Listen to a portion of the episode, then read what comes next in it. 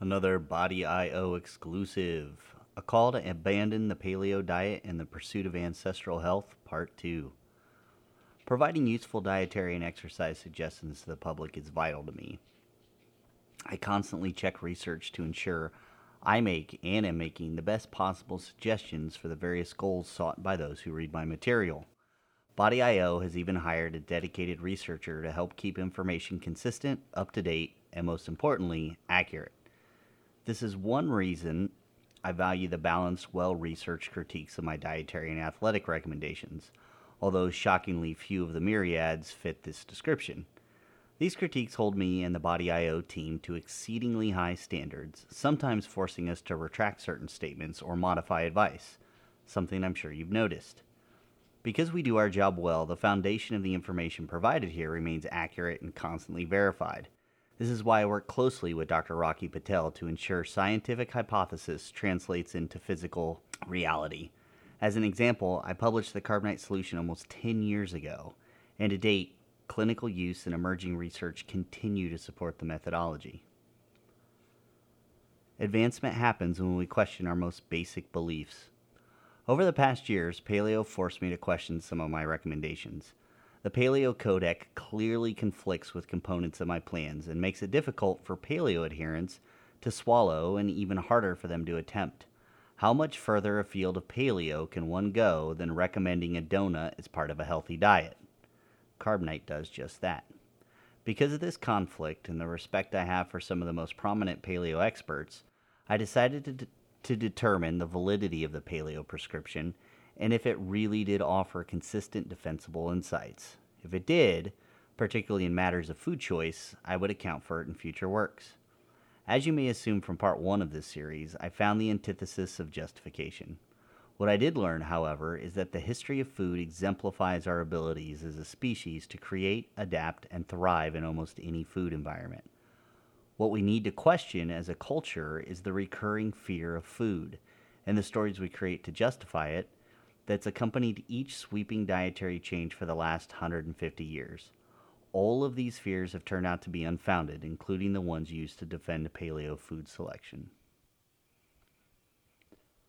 False. Humans did not evolve eating significant amounts of grass, grass-based grains such as wheat and barley. The history of wheat is one of triumph and villainy. When Norman Borlaug created the first disease-resistant, high-yield dwarf wheat hybrid, he laid the groundwork to feed billions of people worldwide, some of whom had never known plenty. Borlaug's contribution to alleviating world hunger earned him the 1970 Nobel Peace Prize. Now, however, an uncountable number of tomes warn of the dire consequences of Borlaug's green revolution. Is Borlaug the savior of billions or the cause of all Western disease? Paleo tells us that grass based grains like wheat and corn either didn't exist or were not accessible. It is because this dietary and evolutionary mismatch that obesity and metabolic disease escalates in industrialized nations. Prominent paleo authors posit the absence of grains in the Paleolithic diet because of the lack of archaeological remains and arguments about the human digestive tract. Plant remains do not survive environmental decay as do bones and stone tools, and accounts for the lack of evidence at various ancestral human sites. Previous authors relied on the appearance of stone tools used for processing grains to estimate their introduction into the human diet. Based on new methods of analysis, we can recreate the dietary landscape of early Australopithecus, our ancient forebears from nearly 2 million years ago. I find this instructive because evidence suggests that the beginning of our broadening food choices, both in food type and seasonality, started with the consumption of wild grasses and animals. This ability to eat very early grasses defined the first step in the evolution of dietary flexibility. Even our earliest ancestors developed an ability to digest wild seed bearing grasses, making the argument that humans are not equipped to adequately digest grass based grains, such as barley and wheat, somewhat dubious.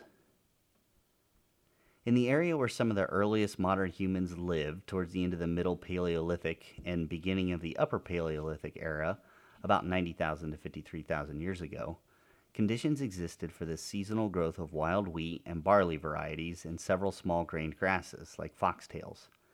As early Australopithecines developed the capacity and propensity for foraging grasses, we could hypothesize that early Paleolithic humans did the same.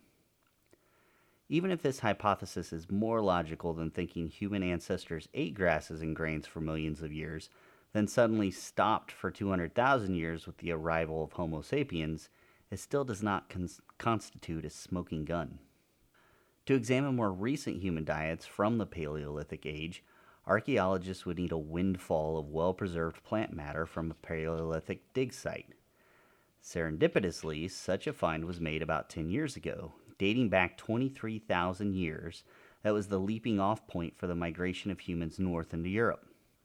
Researchers found significant amounts of wild wheat and barley and also large quantities of small grain grasses like foxtails, mentioned above, and brome grass.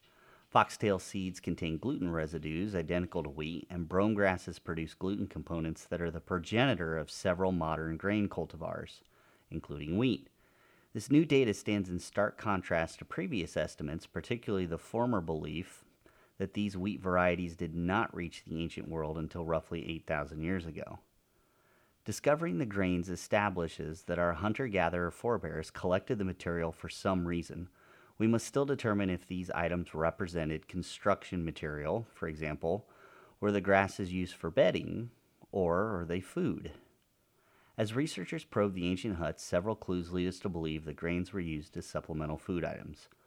1. The large number and variety of grains. 2. The hunter gatherers harvested fully matured grains, meaning greatest nutritional content. 3. The type and quantity of grains aligns with grain collection and types used by modern hunter gatherers and primitive farmers. 4. The ancient inhabitants stored the grains near an ancient grinding stone. Humans may have a million year old relationship with seed bearing grasses, but we can only confirm that grains have been a part of the human diet for at least 23,000 years. Even if this defined our total evolutionary window of exposure, given our accelerating genomic changes, this would have been plenty of time to adequately adapt to these food sources, at least those of us with European or Arabic descent. I qualify this statement because we can't say based on the data that the Indian or Asian continents had such early exposure. Any problems humans in industrial nations suffer today are likely a problem of quantity, too many dietary carbohydrates, rather than an evolutionary intolerance to wheat and other gluten containing grains. The bottom line humans evolved eating grains for at least 23,000 years and likely longer and are well adapted to consuming them. False. Dairy farming is too recent for humans to have properly adapted. I eat a lot of cheese, butter, and drink my fair share of heavy whipping cream. I don't drink milk. I can't remember the last time I did. But of all the subjects I researched in writing this paper, the history of milk in the human diet amazed me. The complete story is a bit of a mystery, but after searching through all the pieces, the history of milk consumption in humans exposes the astonishing rate at which humans can evolve and change evolve to changing dietary landscapes. Of all the paleo recommendations, the mandate to avoid dairy must be the most difficult to justify. If they side with the scholars who estimate humans did not begin consuming dairy until 5,000 years ago, they can continue to argue that human exposure to milk is recent, however, they're faced with a discrepancy. Since we're supposedly Stone Age genetic throwbacks, paleo would need to explain the rapid genetic changes needed to consume milk as an adult, a trait that 40% of modern humans possess. It just so happens this 40% that can drink milk appear to be paleo diet's main demographic. If, on the other hand, they decide to preserve the idea that human evolution moves at a snail's pace, they would be forced to use other estimates that humans began dairying, the technical term for dairy farming in the literature, as early as 15,000 years ago, placing it in the Upper Paleolithic area. Mark Sisson seems to have devised a sensible solution to this conundrum, if you can eat dairy, then eat dairy. This wisdom failed to enter the official Paleo Codex. In the case of dairy consumption, as of yet, researchers lack a windfall discovery like the one that demonstrated the long commingled history between humans and grains. For the advent of dairying, we can examine three separate lines of evidence estimations of the introduction of animal husbandry, which is maintaining livestock, genomic studies on lactase persistence in humans, which is the ability to digest raw milk, and residues of organic materials from well preserved pottery and tools, which would be storage in the processing of milk. With astute reasoning, paleo recognizes that modern hunter gatherers don't drink milk, an observation they use to defend dairy abstinence. Hunter gatherers do not raise cattle, they hunt and they gather. It makes fresh milk difficult to obtain. Though I'm no expert on the subject, I imagine the risk to reward matrix of milking a wild boar or rhinoceros is unfavorable, thus discouraging the practice. Because of this profound paleo perception, I want to start with estimates of when humans first started maintaining dairy producing livestock, particularly cattle. We need cattle to make acquiring fresh milk in large quantities feasible. Clever use of bovine mitochondrial DNA and differentiation of recurring gene patterns, called haplotypes, gives us estimates of when early humans began domesticating cattle. Two recent and thorough studies of Neolithic cattle mitochondrial DNA show that humans tended to, domest- tended to domesticated herds of cattle at least 11,000 years ago. By this time, our ancestors had also domesticated goats and sheep. This is the latest date. These studies cannot tell how early domestication started, but they can tell us likely starting time frames, which could have been as far back as 30,000 years ago. Our Paleolithic ancestors may have started the agricultural revolution by herding and domesticating livestock. That we may have began domesticating cattle as early as 30,000 years ago is consistent with the divergence of haplotypes from ancient cattle. It also aligns with evidence suggesting that humans brought domesticated livestock with them as they moved north into Europe. We definitely had access to significant supply of dairy 11,000 years ago, but could we digest it? This is a question of genetics and also one of technology. Let's discuss the genetic component. To consume raw milk, we need the ability to digest lactose. Most animals start life able to digest lactose by creating an enzyme called lactase. These animals lose the ability as adults, just like 60% of modern humans. Those 40% of us who continue to enjoy milk throughout adulthood possess a genetic mutation known as lactase persistence. Tracing the origin of the first mutation is difficult, but ancient remains do show that early Neolithic humans contained a gene variant for lactase persistence. It existed in humans 10,000 years ago, but was uncommon. Another 1,000 to 3,000 years passed before lactase persistence became pervasive. This time frame for the appearance of lactase per- persistence across Europe, Africa, Middle East, and India seems surprisingly consistent. Looking at the data thus far, a discrepancy exists. Early humans had cattle around 11,000 years ago, but lacked the ability to digest raw milk for possibly another 3,000 years. This leaves a 3,000 year window or longer when we had access to dairy but possibly spurned it. A clue to this missing milk time emerges as we explore, explore our third topic ancient tools and pottery. Broken clay jars and rudimentary colanders tell part of the story. If the artifacts once stored fats or fatty foods, then we can extract the tale of their ancient contents through isotope detection techniques. From various sites across Europe, the earliest direct evidence of milk storage from sheep, goats, or cattle is from about 9,000 years ago. The 9,000 year age is significant because it represents the very first appearance of pottery in the ancient world, i.e., humans poured milk into the world's first pottery. As with the domestication of livestock, humans may have been dairying earlier, but since the current set of tested fragments represent the oldest known human pottery, we can't use these methods to probe deeper into our milky past. We do know that, from that point on, dairying continued throughout the Neolithic period. Our picture now looks like this we have cattle. 1,000 or 2,000 years later, we invented pottery and immediately filled it with milk. Finally, a thousand years later, we developed the ability to drink milk. It feels like something is missing and the missing piece is cheese. The archaeological record that currently exists shows that cheese making is at least as old as pottery making. After the domestication of cattle and before 9,000 years ago, humans developed a technique to make cheese and appeared pretty adept at it by this point due to their design, construction, and use of a sieve in the process. Humans and cheese, it appears, existed together longer than we can witness from the archaeological record.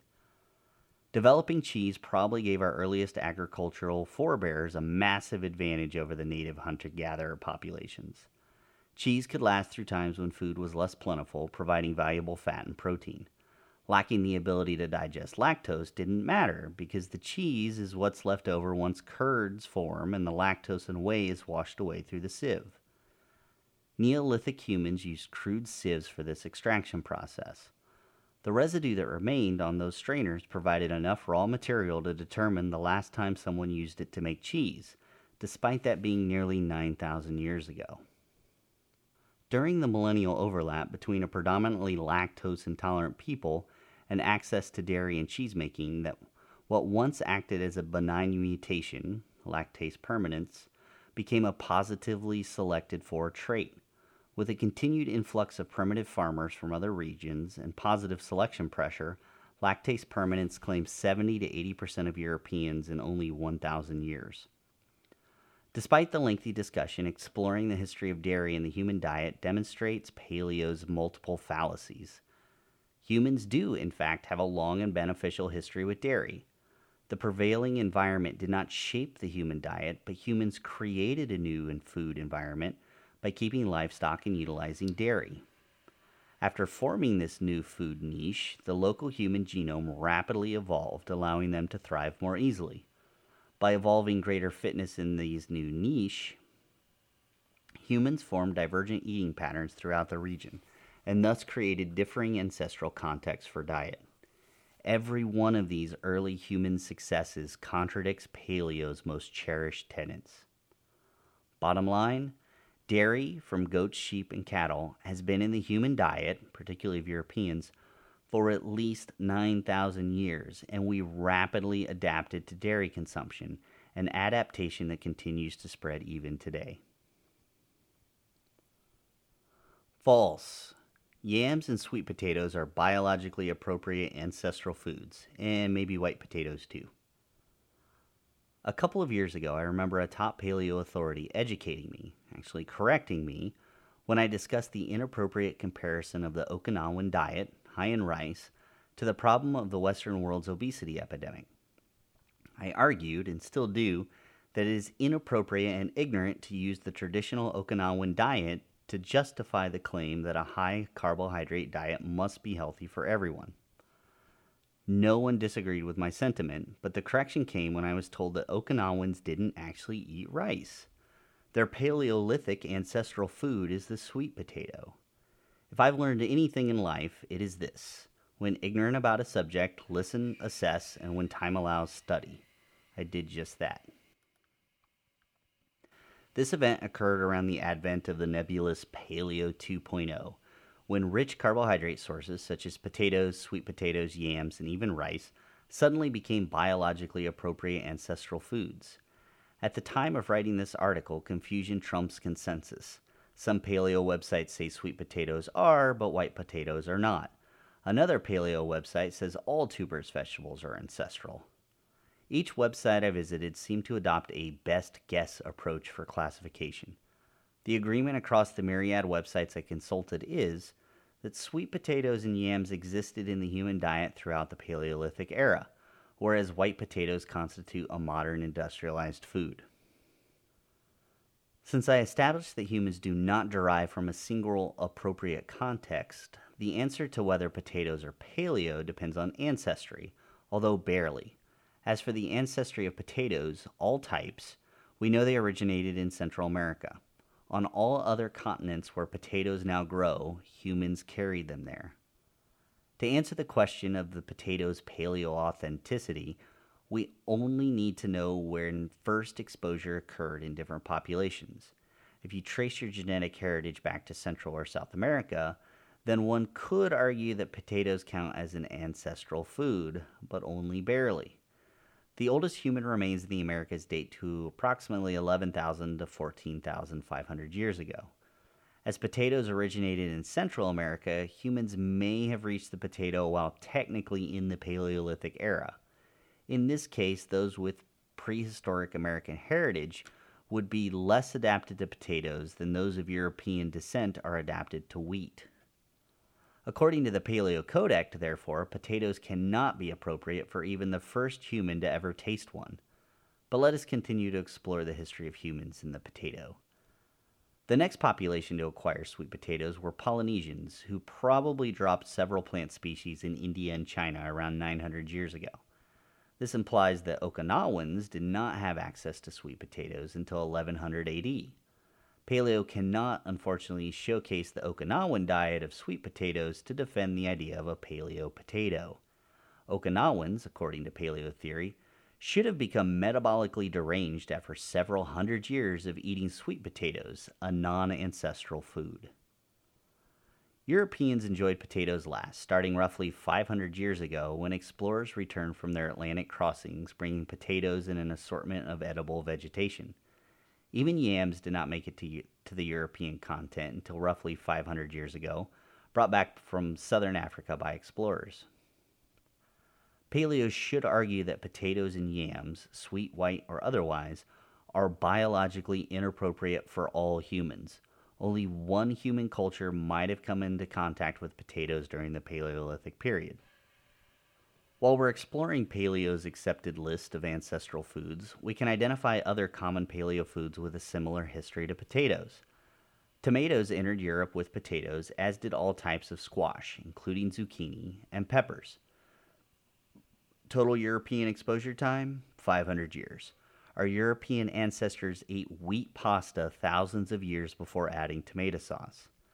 Carrots, also a recommended paleo food, originated in the mountains of Afghanistan and entered the human diet roughly 1,000 years ago. And the carrot will prove to be another thorn in paleo's side, as I will discuss later in the series. Actually, most vegetables recommended by paleo fail their own litmus test of appropriate. Paleo approved vegetables, turnips, leeks, lettuce, cabbage, beets, celery, asparagus, etc., were originally considered weeds among ancient farmers and did not enter the human diet until roughly 1,000 years ago. To date, the most extensive plant remains found from prehistoric human sites that represent foodstuffs include acorns, pistachios, almonds, olives, figs, raspberries, grapes, and large amounts of grains.